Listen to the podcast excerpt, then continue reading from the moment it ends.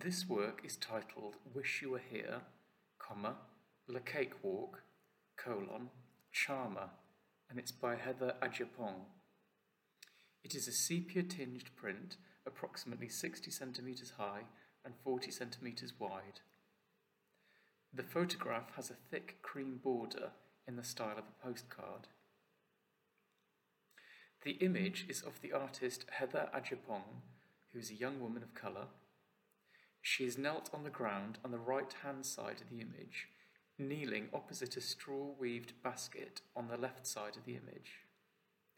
She is wearing a shimmering white sleeveless satin gown in a period style with lacy frills along the shoulders, breast, and hem. She is wearing a long string of pearls around her neck. Her curly hair is out and ends at her shoulders. She is leaning slightly back and is blowing a snake charmer's instrument. There is a long rope representative of a snake rising how high out of the basket. The young woman has her eyes wide open, staring intently at the rope, while her cheeks are puffed out.